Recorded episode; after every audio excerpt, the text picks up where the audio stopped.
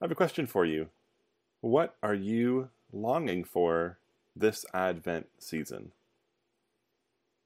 What are you longing for this Advent season?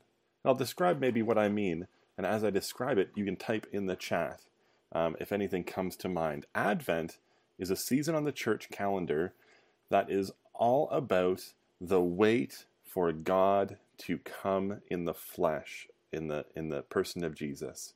It's all about the Messiah of, of, of Israel coming to save his people. It's about God acting to save God's people in the midst of their sin, in the midst of oppression, of turmoil, of pain and suffering and mourning. It's all about waiting for God to come, to meet us where we are at, and to save us there. And so let me ask again what are you longing for this Advent season? I think many of us might say we are, we are longing for justice. We want to see justice come rolling like a river. Some may say, I'm, I'm really longing for this virus to go away. Take a vacation for the rest of time, thank you very much. Or maybe we're saying we're longing now for a vaccine and for health to be restored. We're longing for normalcy in life. Or maybe just a longing to see family and friends and church family again. Where this virus has just taken away some of those social connections that we long to see returned. You know, and some of us even think, I think actually many of us long for those for for that in particular, this longing to see family friends again, even in normal years.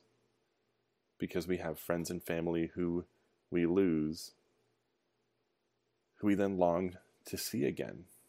Maybe that's where you're at this morning. Or maybe you're saying, Boy, I'm really just longing for even more Jesus. Advent is this time where we can say, This is what I'm longing for, and be able to see how maybe Jesus and the gospel meets us in that longing, and how because of that we can have hope and love and peace and joy in the midst of all that life brings there is this beautiful song of Advent that Ange has Ange and Nobu well Ange sung and Nobu played um, one verse of "O come, O come, Emmanuel." This is one of the classic Advent songs. It's not so much a Christmas song. It doesn't celebrate. It doesn't um, upfront celebrate Jesus' coming. It sort of does it. Um, it does it by describing the longing. "O come, O come, Emmanuel." Oh, come, please come, Emmanuel. And each verse, if you start going in through the song, each verse describes a different name that is attributed in Scripture to the Messiah, to the to the one who Israel expected would come to save them. Emmanuel is the first on the list. But each of these names gives us a glimpse of Christ's character via the name that's used of him. And God's name is who God is, so this shouldn't be a surprise to us. What God name, names God's self is actually very important. Each verse names Christ for who he is, and it should remind us of his character.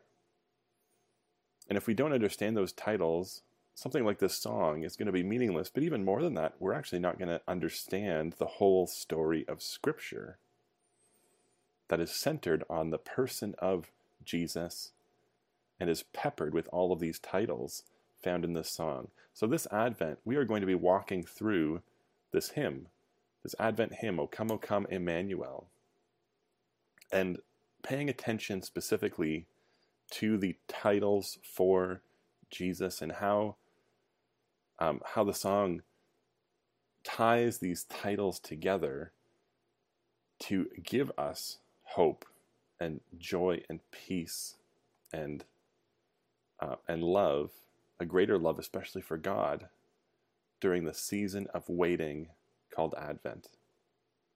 And I would hope that this would um, not just help us grow into deeper relationship with God, but also help us to get a better understanding of this song to make it more meaningful to us every time we sing it this Christmas, as well as every Christmas to come. Because this is a this is really an amazing song. It really is. So let's just I'm just going to read out this first verse of the song. We've already heard it sung, um, but this is what it says: "O come, O come, Emmanuel, and ransom captive Israel, that mourns in lonely exile here." until the Son of God appear. Rejoice, rejoice. Emmanuel shall come to thee, O Israel. The first thing to note is the title. It actually uses two two core titles. The Son of God is is is the first, and we're sort of going to um, skip over that for today the Son of God is is a descriptor of Jesus. Jesus is the is the second member of the Trinity. The Trinity being God the Father, God the Son, and God the Holy Spirit. And so the, the writer of this hymn is looking at Jesus and saying, okay, you are not just um, not just a prophet, Jesus. You're not just a good person. You're not just a good teacher. You are the Son of God. You are a member of the Godhead, and and that makes sense then of the first line of this um, of this hymn. O come, O come, Emmanuel. Well, what does Emmanuel mean? It's this word is taken from uh, really two primary passages. It's taken first from Isaiah chapter seven verses fourteen, which Matthew in his gospel quotes in chapter one verse twenty three. This is what it says in the Matthew passage, quoting from Isaiah. This is the.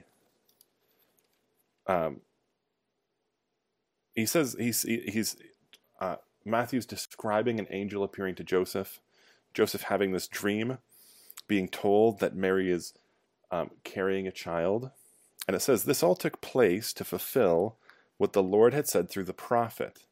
The virgin will conceive and give birth to a son, and they will call him Emmanuel. And in brackets it says, which means God with us. So this is what this phrase means Emmanuel, God with us. This is who Jesus is. Jesus is God with us. God made flesh and dwelling among us, as John says in his gospel. So, just based on that, if you just read that, the, the verses back, O come, O come, Emmanuel, you then read the rest of the uh, rest of these sentences in this, at least in, the, in this one verse, as sort of a prayer. O come, O come, Emmanuel, ransom captive Israel. Come and save us. Come and pay the penalty so that we can no longer be captive anymore. Come and give us comfort in our lonely exile. And this is a powerful image from the Old Testament. God's people were captives in Egypt, in Babylon, and in particular in a in a particular sense, Rome. Um, although there that captivity um, seemed like freedom, but even more than that, they were captive to sin, just like we are. They were, they were enslaved and needed delivery. And their, um, their captivity, and our captivity, I think, as well, is actually because of our rebellion against God. God's people were actually driven into exile as discipline for being constantly rebellious and never repentant. And it was only once they began to repent, once they began to cry out, Come, Lord, deliver us, save us, act powerfully, did that discipline show itself to have been fruitful and God brought them out of exile, which he always promised to do. That's all happening in the background of just these couple of sentences in the song. O come, O come, Emmanuel, ransom captive Israel that mourns in lonely exile. That it's it's this cry out to God that we're captive. We're captive to these other nations. We're captive to sin, and we need deliverance from it, but we can't pay the penalty for our sin so that we can be free. So come, God, we are mourning in exile. Draw us out of exile, bring us home. But the only way to do that is for the Son of God to appear.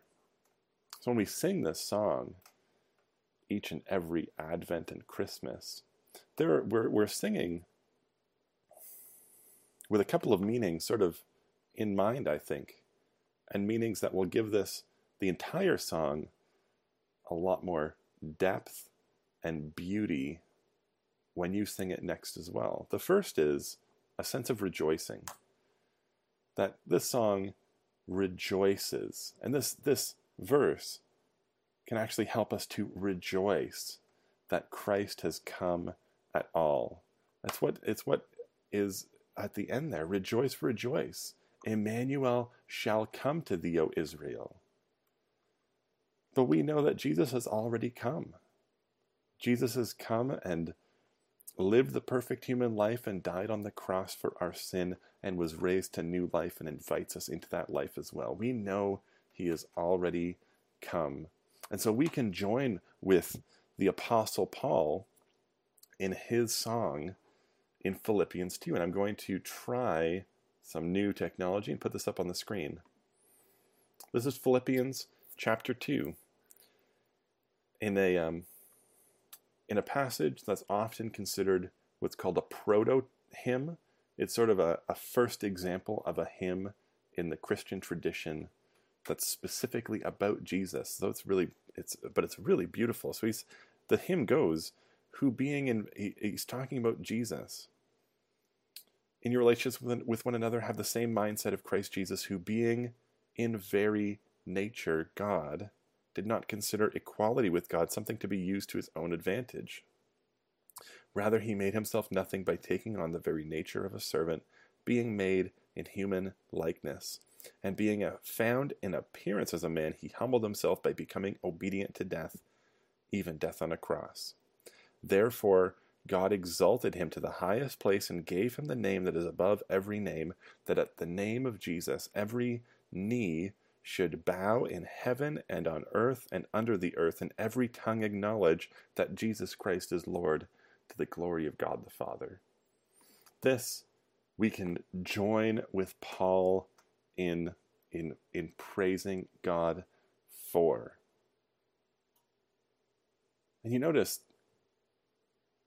this this um, this hymn actually cuts against the grain of what we what we might expect for for uh, uh, for God and for someone who would be exalted by God. It says Jesus is exalted, and why is he exalted? He didn't consider his the, the being in his very nature God, did not consider equality with God something to be used to his own advantage. Instead, he emptied himself for us. He took on the very nature of a servant, one of the lowest positions within the ancient world. And even more than that, he became he moved from from the heavenly realm into the earth, taking on the very form of humanity and with that taking on the sins of the world and as he became obedient to death on a cross. And so God exalts him to the highest place and gives him the name that is above every name, that the name of Jesus, every knee would bow in heaven and on earth and under the earth, and every tongue would confess him as Lord. Wow. You know, this is what we're doing when we worship Jesus. We are partnering with Paul in exactly what he's saying here, exalting Jesus for who he is. And when we sing this song, O Come, O Come, Emmanuel, in all of its uh, brilliant, intricate parts, And especially this first verse. What are we doing? We are bowing our hearts and confessing with our tongues that Jesus is Emmanuel, God with us, that Jesus is our Savior and Lord, our King. And we are recognizing what God has done for us in His coming via the cross. This song is really powerful. It first invites us into rejoicing, into rejoicing that Emmanuel has come to us, has saved us, has delivered us from our sin by his grace. But it also leaves us with longing in that rejoicing. And, uh, and, and specifically a longing for Christ's second coming. That we are promised again and again that Christ will come again in glory to judge the living and the dead and to bring all things to right. So our longing for justice will be fulfilled. Our longing for peace in this world will be fulfilled. Our longing for all things to be as God intends for them to be will be brought to fulfillment. And our singing of Emmanuel helps us to look forward to that day when the God with us comes again in glory. When our longing for justice and health and goodness and a world that's made new comes to fulfillment in Christ Jesus. Like we said last week, we are children of the day who live according to the light of Christ. This is John uh, in his in his gospel in the very first chapter describes Jesus as the light of the world. Well, we live according to that light. And so a song like O Come, O Come Emmanuel that, that reminds us, rejoice, Emmanuel shall come to thee. Not only has Jesus already come, he is going to come again. This song should remind us of that and wake us up to who we are as God's people and who he calls us to be. Which, is, which Philippians 2 connects with. It, it begins by by by reminding the Philippians and reminding us that in our relationships with one another have the same mindset of Christ. And what was the mindset of Christ? Serving others, putting down our power to do so. Even if it means becoming obedient to death for other people's sake. In our relations in our relationships with one another, that is who we are called to be. That is what it looks like to be to be woken up to what the world uh, to what the world really is how, how how we are meant to live in this world. And because christ lived that way our expression of love for him should look like that in our lives as well. If we say that we love jesus we should be also drawn towards self-sacrifice. We should be drawn towards generosity. We should be drawn towards be- becoming um, obedient to Christ, which will sometimes mean becoming obedient even unto death. And that's okay.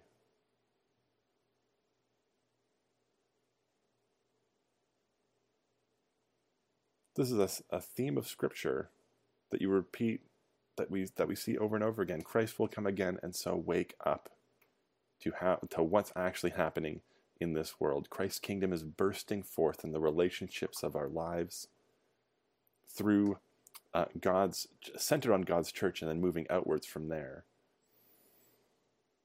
And so we are called to to pay attention to our relationship with God, which will really change our relationships even within ourselves, and then um, change the relationships within the church and then within the world this song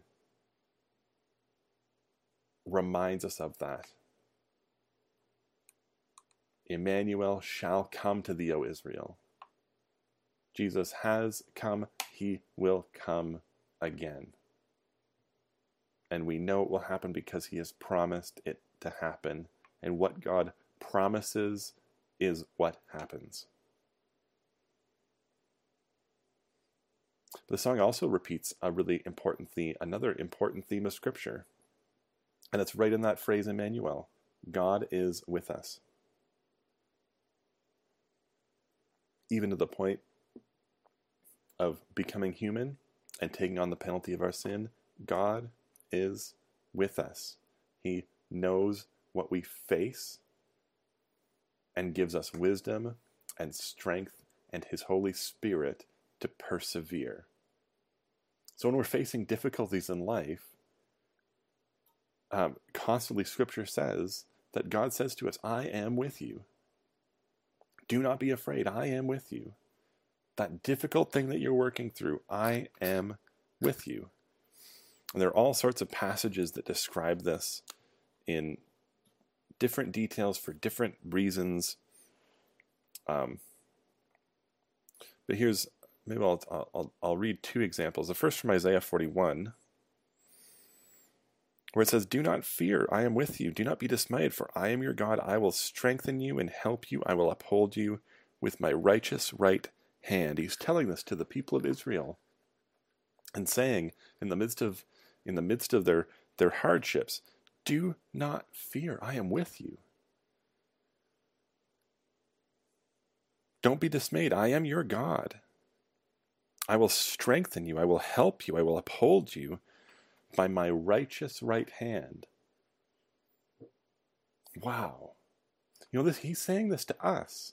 God is saying this to us. Wentworth, do not fear, for God is with us. Do not be dismayed at the things that happen. For I for, for, for God is our God. For we follow Jesus. God will strengthen us and help us and will uphold us with his righteous right hand. This has been a real comfort to me this week when I got a phone call on Monday that said uh, that, that the church had been broken into, that our sound system had been stolen, the worship computer, the uh, so an internet terminal, some amplifiers, um, microphones, um, basically cleared out the the the the, the um, that worship desk in the back of the sanctuary and ripped the doors off, just ripped it apart. And I was like, ah, why? I was actually really angry and upset and and everything. And then I started singing this song later that week. It was actually when we were recording it that I realized, "O come, O come, Emmanuel," and ransom captive Israel. I feel like we've been that we're in like this uh, this lonely exile and we're just waiting for the Son of God to appear. Rejoice, rejoice, Emmanuel shall come to thee, O Israel. Rejoice, rejoice, for God is with you. And then reading passages like this is just a reminder that whatever comes, do not fear, I am with you. Do not be dismayed, for I am your God. I will strengthen you, I will help you, I will uphold you with my righteous right hand. He's saying this to us today. That whatever comes, whatever comes, God will take away our fear. God will be with us so we don't have to be dismayed because of who God is. God will strengthen us. God will help us. God will uphold us by his righteous hand. This is a theme throughout Scripture. And there are other passages that will be in the questions after the service that you can go through at home um, to name some of your longings and maybe draw you into worship. But when we sing this song this Christmas, this this uh, this Advent carol, we're really tapping into a larger picture of God's work in the world, and we are sharing the longings of God's people in the past, um, in the far past, this is a, this is a, this has actually been around since um, for for for uh, more than a thousand years. This song. We're tapping into all the longings with that to see God come near in a new way. in a way that maybe we don't expect. The Israelites did not expect their Messiah to come as a baby in a manger. So, what's the way that God is going to come to us that will totally surprise us when He draws near? As we sing this song, it should lead us into rejoicing over Christmas as well as longing for Christ's second coming. It should remind us of what God has already done and also remind us of the promise of what God said will be done. Allow us to see the first advent, the first coming of Emmanuel, God with us, with wonder and awe, and then look towards the second advent with anticipation and hope. Today and this week, may this song remind you that God is with you. May it draw you into rejoicing as Christ, your Savior, and for all that He has done for you. And may it also draw you into a longing to see God's kingdom come and to see Christ return in glory. Every time we sing, O come, O come, Emmanuel, may those reminders come to the front of your mind.